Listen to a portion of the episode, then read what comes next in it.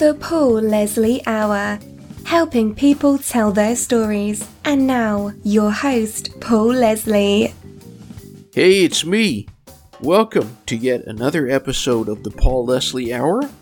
Purveyors of fine interviews for more than 14 years now.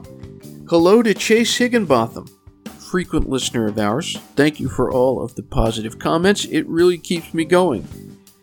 On this episode, we're going to be playing an interview that I did with JD Souther. This goes back to February 15th, 2009. We were talking at the restaurant inside the Ritz Carlton Hotel in Atlanta, Georgia. It had been 25 years since JD Souther had released a solo album. He had just come out with this album, If the World Was You. Man, what a fantastic album that is. Very interesting songs. I have that album on vinyl and CD. Two musicians, Chris Walters and Jim Mayer, had pretty much arranged for this interview to happen. JD Souther does not do a lot of interviews. And so it was very thrilling. I have fond memories of getting to talk to him. Since then, J.D. Souther was inducted into the Songwriters Hall of Fame. That was in 2013. I was very happy to hear about that. And it was really, really cool.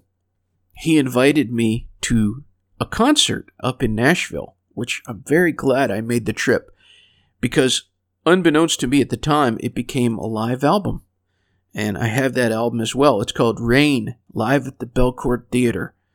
Really cool blend of his old songs and his new songs. A lot of you know his hit song, You're Only Lonely, from 1979.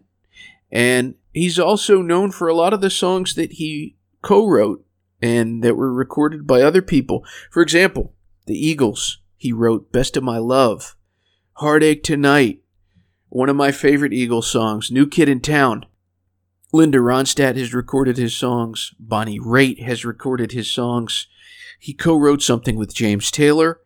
He even co wrote a couple of songs with Jimmy Buffett, which I think is pretty interesting. Anyhow, let's take you to that night, February 15th, 2009, the Ritz Carlton Hotel, prior to his concert at Eddie's Attic. My interview with the great J.D. Souther. Ladies and gentlemen, we're here at the Ritz Carlton in Atlanta, Georgia, and it is with great pleasure that we welcome singer and songwriter Mr. J.D. Souther. On behalf of our listeners, thank you so much for making the time to talk to me today. Thank you very much, and I apologize for the fact that I'm still eating. We're sort of squeezed in between the meal and the concert, so. I think most stories are best from the beginning.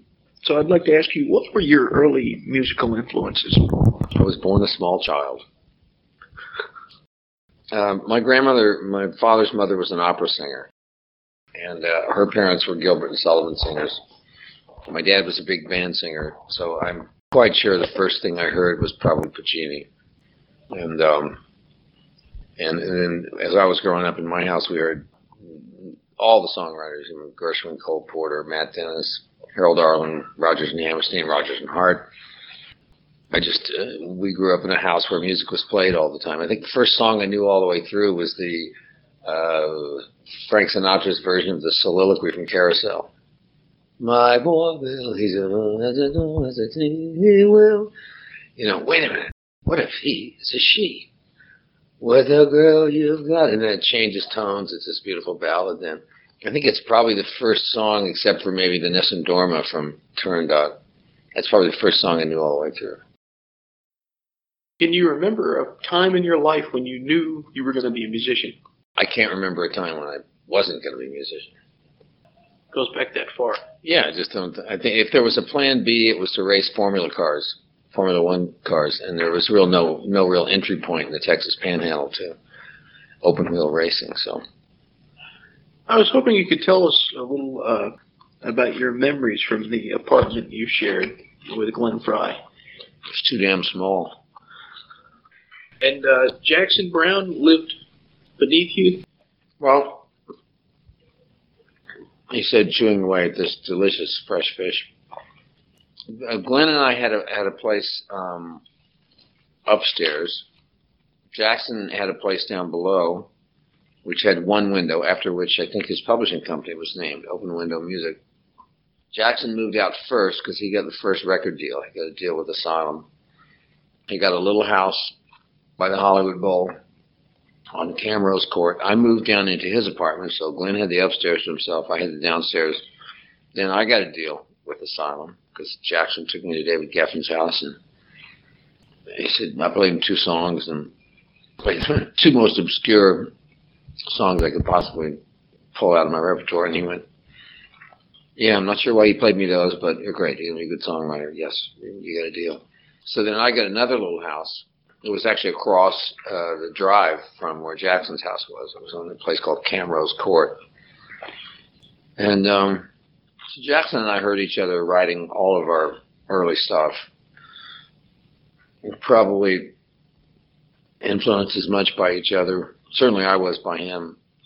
Also, was influenced enormously by a, a woman I knew named Judee Sill, who died later, but who was the I think the second artist signed to Asylum, and she was brilliant. Uh, I think she was miles ahead of any of us as a songwriter at the time, and she and I loved each other, and I really cared for each other's music too, and nurtured it. And uh, we were also both Bach freaks, so she would she would be the woman that would be playing something on the piano, and she'd come bustling out of the bedroom and say, "No, no, no, no! Leave the third out. Put the third on the bottom. Put the third in the bass. Leave it out of the top. Don't play the triad. Just play the one and the five. You move them around." She was a very uh, uh, wonderful, wonderful gal, really influential for me. And also, I heard Tim Hardin about that time, and I think Tim Hardin is probably the logical connective tissue between jazz and uh, acoustic guitar songwriting. If you had to pick a genre, what would you say your favorite type of music is? Jazz. And why would that be? Because it's so open ended. It just doesn't. I mean, there may have been a there may have been periods, sort of fusion, whatever crap periods in the in the 80s or so where it seemed to have some there was the illusion of no restrictions, but it actually had some. I think in general, uh, jazz, as far back as you can go, King Oliver, Louis Armstrong, Art Tatum, doesn't matter how far back you go, right up to to now, to watching, you know, the young bloods in jazz, Jamie Cullum and, and, and Chris Botti and, and even Diana Krall and uh, the young players now, Jeff Coffin and, and uh, you you see that jazz is as Joseph Campbell would have said, tra- transparent to transcendence. It's completely open at the top. Given the structure, given the schooling, given the education, given the background, given the time put into like learning what to, how to handle this thing you're holding, you can play anything you want. And uh, I don't think there are very many uh, genres or formats, or whatever you call them, where that's in, not only encouraged, but where that really is the holy grail. Although I think I don't have any real genre prejudice about music. You know, Duke Ellington once said there's only two kinds of music: good music and bad music. Yeah. And I very much agree. We were talking earlier about singers, and I told you that I, I had heard Sinatra my whole life, but when I heard Ray Charles, like my world changed because of my respect. Although I I respected Sinatra, he's a, he was a great jazz singer all, all his life. I mean, try to sing along with a Sinatra record. You'll miss all the entrances even if you think you know those records and you memorized them, he's just wherever he is against the backbeat. It's perfect, and he can find it, and maybe you can, and maybe you can't. You know, but but he was the older guys. You know, he was that was who my parents liked. By the time I moved to California and started making music, he was making Strangers in the Night and very different kinds of records. You know, but when I was uh, young and, and I heard uh, Ray Charles, and I just thought, wow, man, singing is singing his music as much as anything else. And then I realized that Ray Charles was also probably the one of the most influential piano players in American history and great arranger, great writer, and, and uh, I think he's the, actually the titan of the the last uh, latter half of the 21st century in American music. I think it's the, arc of my emotional life is musically prescribed by Ray Charles music. I listen to it ceaselessly when I was a kid. I was listening to it uh, three weeks ago when I was home in Nashville for a week. I had Gene, uh, what is it? Uh, Soul plus. Uh, so what's the one with uh, Quincy wrote all the charts? Anyway, I, I was I had that one in. I had modern modern sounds of country and western, and the live album from uh, Atlanta where he's singing "Making Whoopee." Oh yeah. which has got to be the the seminal version of that song, you know. And uh, I, I love it just as much now as I ever did. I think he's the he's the great teacher in music for me. When you started out in, as a professional musician, what was it that you envisioned? I have wow. When I started out as a professional, that would have to be pretty young because when I was 15, even though I was listening to rock and roll like crazy, and I'd already discovered Orbison and Buddy Holly and all, all the local guys in Texas because I was in Amarillo by then. There were great rockabilly musicians all around. But I was I, what I was playing for a living was uh, I was playing uh, just casuals, you know, uh, uh, which means you know one nighters for those who don't know, with whatever jazz group they could assemble anywhere, which usually was guys in their 30s and 40s, and I was I was just getting my learner's permit. So I think at the time I was listening to a lot of Miles and uh, a lot of Horace Silver, and, and I, I think I probably thought that when I was a grown up, whatever that would have meant to a 14 or 15, 16 year old kid, that I would be living in Paris and uh, you know playing drums in a jazz club, uh, hopefully with Miles or somebody like that, and smoking a lot of dope and having great looking French women, and that was pretty much my my aspiration at that moment pretty standard dreams. I think so. Yeah, yeah. certainly shared by the. There were only three of us kids in Amarillo, Texas, who really played jazz, but that's pretty much what we all hoped for. Yeah. Right.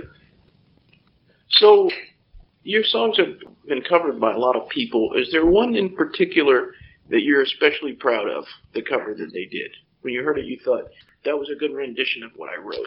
I hear that a lot because I've been, you know, I was lucky. I had, I had, I had great singers and great record makers who were friends, you know. Linda Ronstadt made fantastic records of my songs, you know, and I th- think her instrument, that voice of hers, wow, it still just staggers me. She made a jazz album two years ago with George Massenburg that still is killer. I think it's called Humming to Myself. It's got some Rosemary Clooney stuff on it, stuff that she loved Rosemary, so there's some things that she did on it, and uh, great version of Miss Otis Regrets yeah, she she she pretty much nailed everything she did. Eagles made fantastic records. They still make fantastic records. I mean, their first number one record was a song was my best of my love. And last year when they put out a new album, the first single was mine again. You know, I'm the fish they the test fish. I think they throw out see if the water's all right. So and they always make great great records of my songs. They're great singers and great arrangers and great record makers. Uh, the most interesting one, I'd have to say, was uh, Hugh Masekela's record of "Best of My Love." Oh, really? Yeah, I don't know if it's still in print, but I was in the studio in, in Hollywood, and Jackson came running in, and he said, uh, "Do you want to meet uh, Hugh Masekela?" And I said, "Sure, I'd love to." Is he playing someplace? And he goes, "Well, he's actually playing your song right next door in the next studio." Oh. And I went, "No way!" So we run it over, and he's he was a great guy, just delightful guy. And he didn't know all the verses, so he didn't sing them. He just sang the first verse, played the other verses, and then he and his girls sang the choruses. But there's a lot of good records. I mean, the Dixie Chicks made a great record of "I'll Take Care of You." On it's on the uh, Wide Open Spaces album, huge album. And that was a song would never in the world have occurred to me to sing three part harmonies. It's a little song I wrote on piano, you know, and I'm generally pretty much delighted with. I mean, I've had people make great records of my songs, and I never take it for granted. I, I'm like Paul Williams is a friend of mine, and we, we both are of the same mind in that anytime someone just that you haven't pitched it, that someone just picks one of your songs and sings it, it's already a compliment. You know, and however they interpret it is another thing. Sometimes you like it better than other times, but uh, it's it's still fabulous. You know, I mean, I thought every version of Faithless Love had been sung that could be sung. I think there's 25 records of it or something, including one in uh, an Indian one. Oh. And I don't mean American Indian. I mean Indian one. And uh, there's there's a four part harmony one I think by the Modern Folk Quartet, and Lynn Anderson cut it, and Glen Campbell cut it in the '80s and was not, uh, nominated for a Grammy for country record of the country song of the year. It's been just recorded by everybody, but Bernadette Peters made a beautiful and tender and uh, very sparse record of it that actually I think kills me more than any of them. Hmm. You just never know. I mean, I didn't know until this year that Tom Jones had recorded a song of mine. Really? Yeah. Huh. And uh, I, I found it somewhere out there. You know. It's always a tough question I've noticed for songwriters, but could you pick a favorite of the ones that you've created? No, no. Uh, I mean, I, probably at the moment, yeah, I think it's the last thing on the new album, which is the last thing written, called "The Secret Handshake of Fate." But generally, no, I can't. I was doing an interview once, and and uh, Warren Zevon was at my house, and Warren was the king of uh, of uh, brevity. He and my friend Thomas McGuane, the novelist, are are just for economy and wit. You can't beat these two guys. So someone had just asked me a question, what's your favorite song? And I went, my favorite song? And Zevon, who just wanted to go eat dinner, said, tell him the shortest one. and uh, I, so I picked uh, Simple Man, Simple Dream because Warren had been doing it on stage. And so that's a good song. That's all right. But uh, I, I always like the new ones best. Because I haven't heard them as much. Yeah.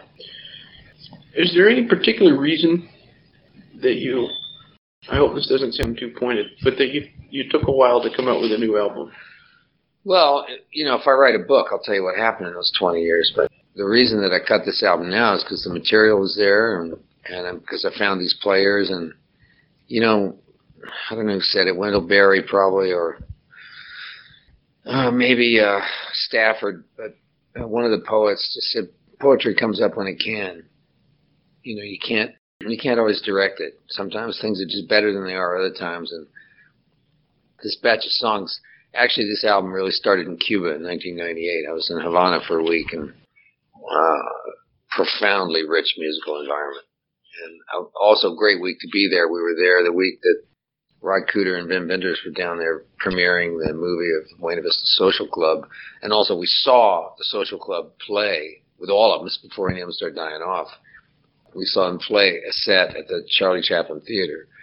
And it might be the most interesting and one of, one of the most powerful musical sets I've ever seen. And I mean, I've seen good music. I've seen Miles on a lot of good nights. I've seen Ray Charles a few times. I've seen Pavarotti. I've seen some great stuff, you know. But seeing the Social Club there in Cuba was really remarkable, really remarkable. And also, you know, I was a drummer. I told you before. I grew up I was a drummer, and my dad was a Tito Puente fan, and uh, I loved uh, Olatunji, and I was the guy that had the uh, the hit with uh, Herbie's song "Watermelon Man," Mongo Santamaria. I always loved African rhythms and Afro-Cuban rhythms, and being in Havana for a week was just like, wow, it's like being saturated with things that never stop moving. First of all, the women are incomprehensibly beautiful. Cuban women are just a, there's something genetic there that's just they're wild and, and gorgeous, and it seems like everybody sings, dances, or plays, or all three. Yeah. And those rhythms are just everywhere, and uh, I just came back with a full-on case of infection. I, there's no way to inoculate against that for me. And I, I think that was the seed of this album. Although there's a, there are two songs that are a little older than that. They're from the year before, actually. I think "The Border Guard" and "In My Arms Tonight." Maybe from 97. But everything else is 98, 99. And then again, uh, uh, a couple of years ago when I made the album, I started really assembling songs because I've always got hundreds just scattered around, words and scratches on score paper and odd tunings and guitars. And I mean, I'm surrounded with the, the detritus of my own sort of trail of uh, thoughts and experiments. And now and then there's just a moment where I, I feel certain, I don't know, some kind of magnetism pulls certain things together. And this, these things were all pulling in the same direction. And also I just got lonesome for jazz and I started going out to jazz clubs and I found that Nashville, Tennessee, though people who don't live there might not think it, has a wealth of great jazz players, including a really uh, uh, a, a really um, thriving jazz workshop there where there's always good good music where they're they're, they're playing jazz most weekends and they're teaching jazz. And, and then I met all these guys. I met Chris Walters and and uh, you know Jeff Coffin and Rod McGaha and Dan Immel and Jim Mayer. And I know you've had Chris and Jim on your show. And Jim White this fabulous drummer from Georgia who's up in Colorado teaching jazz now. But uh, these guys all just inspired me, and I got them all out to the Blues Barn, which is what, what I call my barn, my studio, and um, it it just clicked. You know, it was a good it was a good team. They were they were first of all as players they're killing. Every all of them are just killing, and second of all, it's the first time I'd had that kind of ensemble together around my music, and I I always wanted to feel like I was a good band leader. You know, I never I had good guitar bands in the past, you know, but I, but I had great guitar players that were sort of at the head of them, Waddy Wachtel or Josh Leo or somebody was generally or keyboard player Vince Melamed. Somebody was usually sort of designated as the musical director, right? So that I could just you know go off and and, and be uh, I could just deliver the songs and sort of throw arrangement ideas in, give them the voicings I liked, and and disappear into my own my own world and come back and find things at least at least together enough for me to uh, for for me to tweak them in rehearsals. Although that, that's not the those guys that wouldn't be their memory of it. I mean, they they called one of the tours they called the band Hitler's Damaged Pets, which I have a feeling was not flattering to me.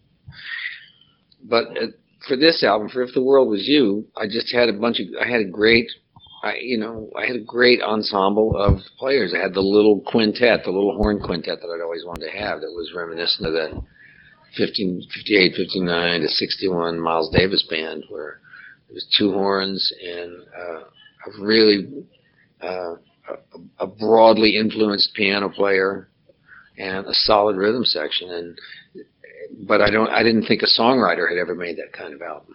I certainly never heard one. In fact, I'm pretty sure nobody did and I just thought it would. I thought it was a next logical expansion, for want of a better word. The first song on the album I really like. It kind of uh, that's the safest one. Yeah, it's a good place to start. It is a good place to start. It's kind of sad, kind of happy at the same time. Uh, it also has that little uh, fanfare in the beginning too, which tells you there's going to be horns on this album. You know, it has that little intro. Da da da da da da da da. Then the song comes. You know. But it's pretty safe territory to start start with. It's kind of just uh, straight eighth note music, and you know, verse verse chorus bridge verse chorus. It's it's not uh, it's not too uh, as my friend Jeffrey Cox would put it. It's not too challenging. Yeah. And then you know later on things get a little crazier and crazier, but. And then the second song has Bela Fleck on it. Indeed, it does. Yeah, it was written for him, for him and Jeff and Rod, and Rod to play. Yeah. House of Pride. Yeah. So you mentioned that the the last the last track, the Secret Handshake of Fate, that's your favorite song mm. on the album. Mm. The the I think it was the third song that has kind of like a, a Latin feel to it. Is that the one? There's a lot of Afro-Cuban sounding stuff. And the third one is probably Journey Down the Nile. Yeah, it actually has a Cuban. Uh, that that rhythm pattern is called songo, I think. It's a it's a uh, left left bum ba bum bum bum bum ba bum bum bum bum bum bum bum bum bum bum bum. It's just a way of, of moving the bass line down in this in, in this particular rhythmic structure. It's Chris Walter's idea. Oh yeah. Yep. Yeah, that makes sense. Yeah. And we played it with that and without. We played it very straight, boom, boom, boom, boom, without that thing too, and it just seemed to work better with it. So when somebody listens to this record or when they come out and they hear you perform, what is it that you hope that the listener gets out of the experience? Jeez, I don't know. I hope they get laid when they get home. You know? I mean, uh, I have no idea. I, mean, I, I I know what I expect when I go out, or what I want when I go hear music. I just want to be thrilled. I want to be absorbed.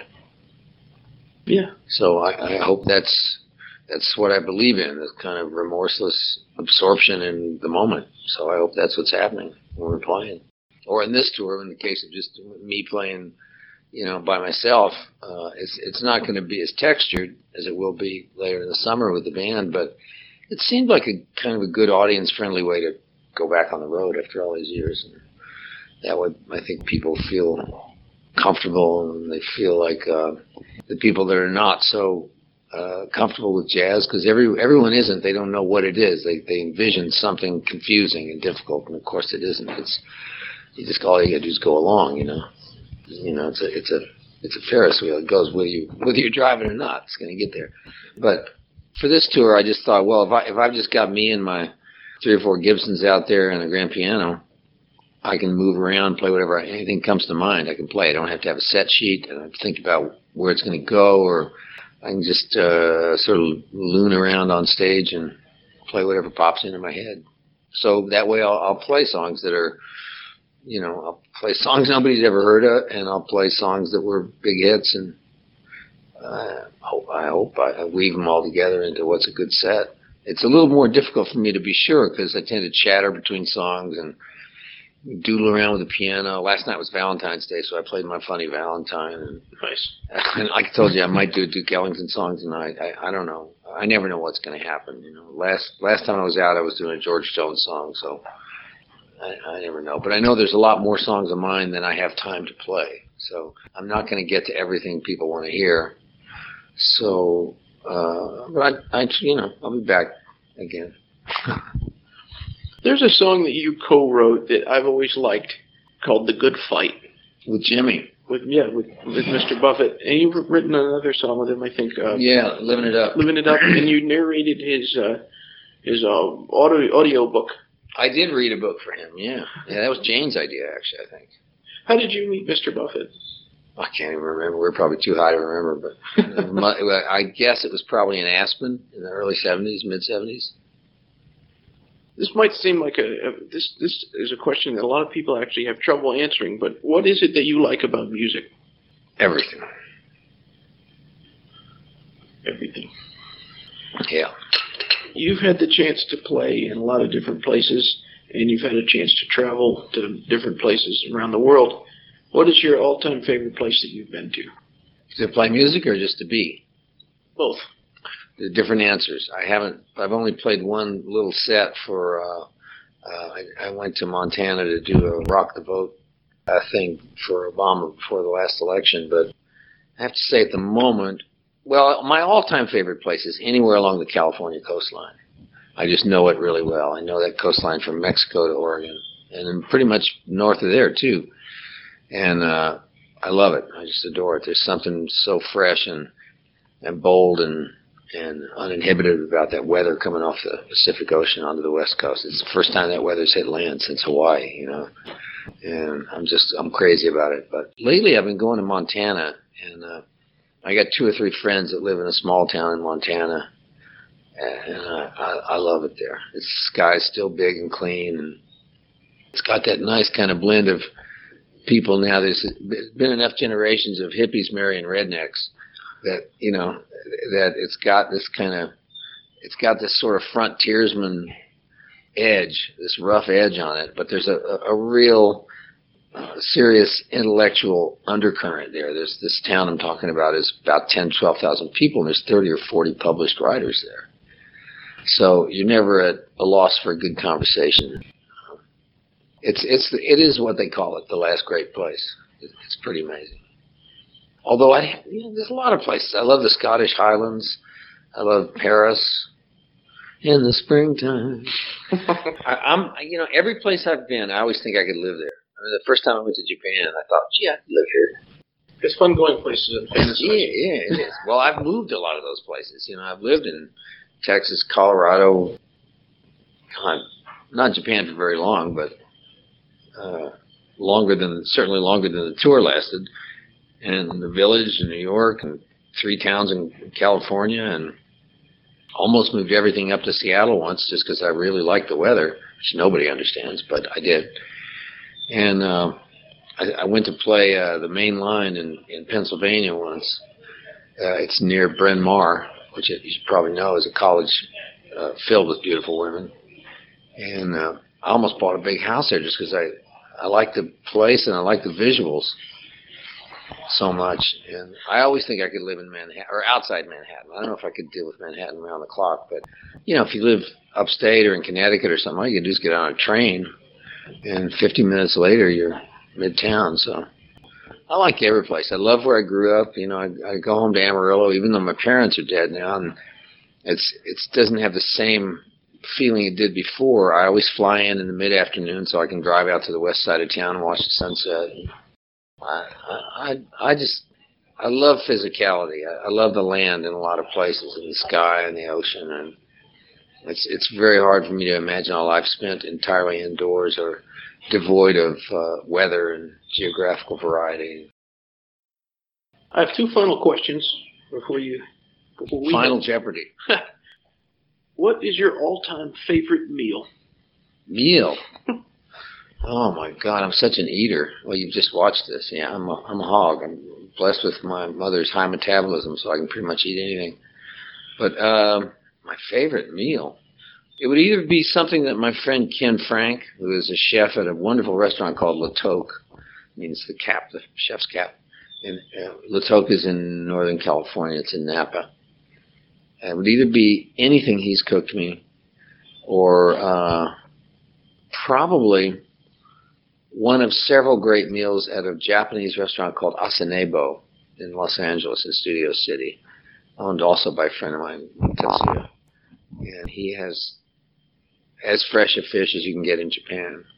And I'm a I'm a sashimi nut, so I can sit all night and just eat toro, just eat that fatty part of the tuna, the tuna, and be happy as can be. The final question I have for you: This program goes out to over 40 nations around the world. So, what would you like to say to all those people that are listening in? Uh, I'm on my way. I'm on my. I'm coming. All right. We're going to take this around the world. We're going to Bergen. I can just tell you the things that are already booked on the calendar. There's Glastonbury Festival in England. Uh, we're going to go to uh, Netherlands. We're going to go to Sweden. We're going to go to. Um, I hope we get this little gig in Paris. I really want to play. You might have heard about it. Jimmy played there. Uh, Jim Mayer told me about it. There's a, a club there. The Mo- Morning Star. Yeah, yeah, something Morning like Club. that. Yeah, yeah. And well, I've, I, I, we're going to go every place. I hope. You know, I, I don't like it. To, I, I don't have any more kind of uh, regional or national or or ethnic exceptionalism in me than I, than I than I do geographical. I just I, I don't I don't believe in any kind of uh, local superiority. I'm, I'm just as fascinated by the uh, the Senegalese refugee band as I am, you know, by uh, uh, the Dave Brubeck quartet. I just love music. I love hearing people make music, and I, it always comes out of the ground. It comes out of people's blood where they live, and it's it's always fascinating. It's always a trip. It's always a, a journey into a culture that's that at first you think is not yours, and in the end, you realize that what you know. I heard Jack Nicholson say once when he was getting the Directors Guild Award. He said, "I think the question was asked about how he could play so many characters and have them all be relevant and real." And he said, "Well, it's simple. I think people are more alike than they are different." And I, and I do too. This reminds me of something that Barack Obama said. He said, uh, "We have that much more in common than that what separates us." Exactly. Well, they could be the same. You never see Jack and, and Obama in the same room at the same time. So Well, it has been a pleasure dining with you and having this chat. my pleasure. My pleasure. Thanks for having me on the show, and Thank you for this opportunity. thanks. I've had fun. Me too. The Paul Leslie Hour is hosted, produced, and written by Paul Leslie for Lifestyles Entertainment and Media.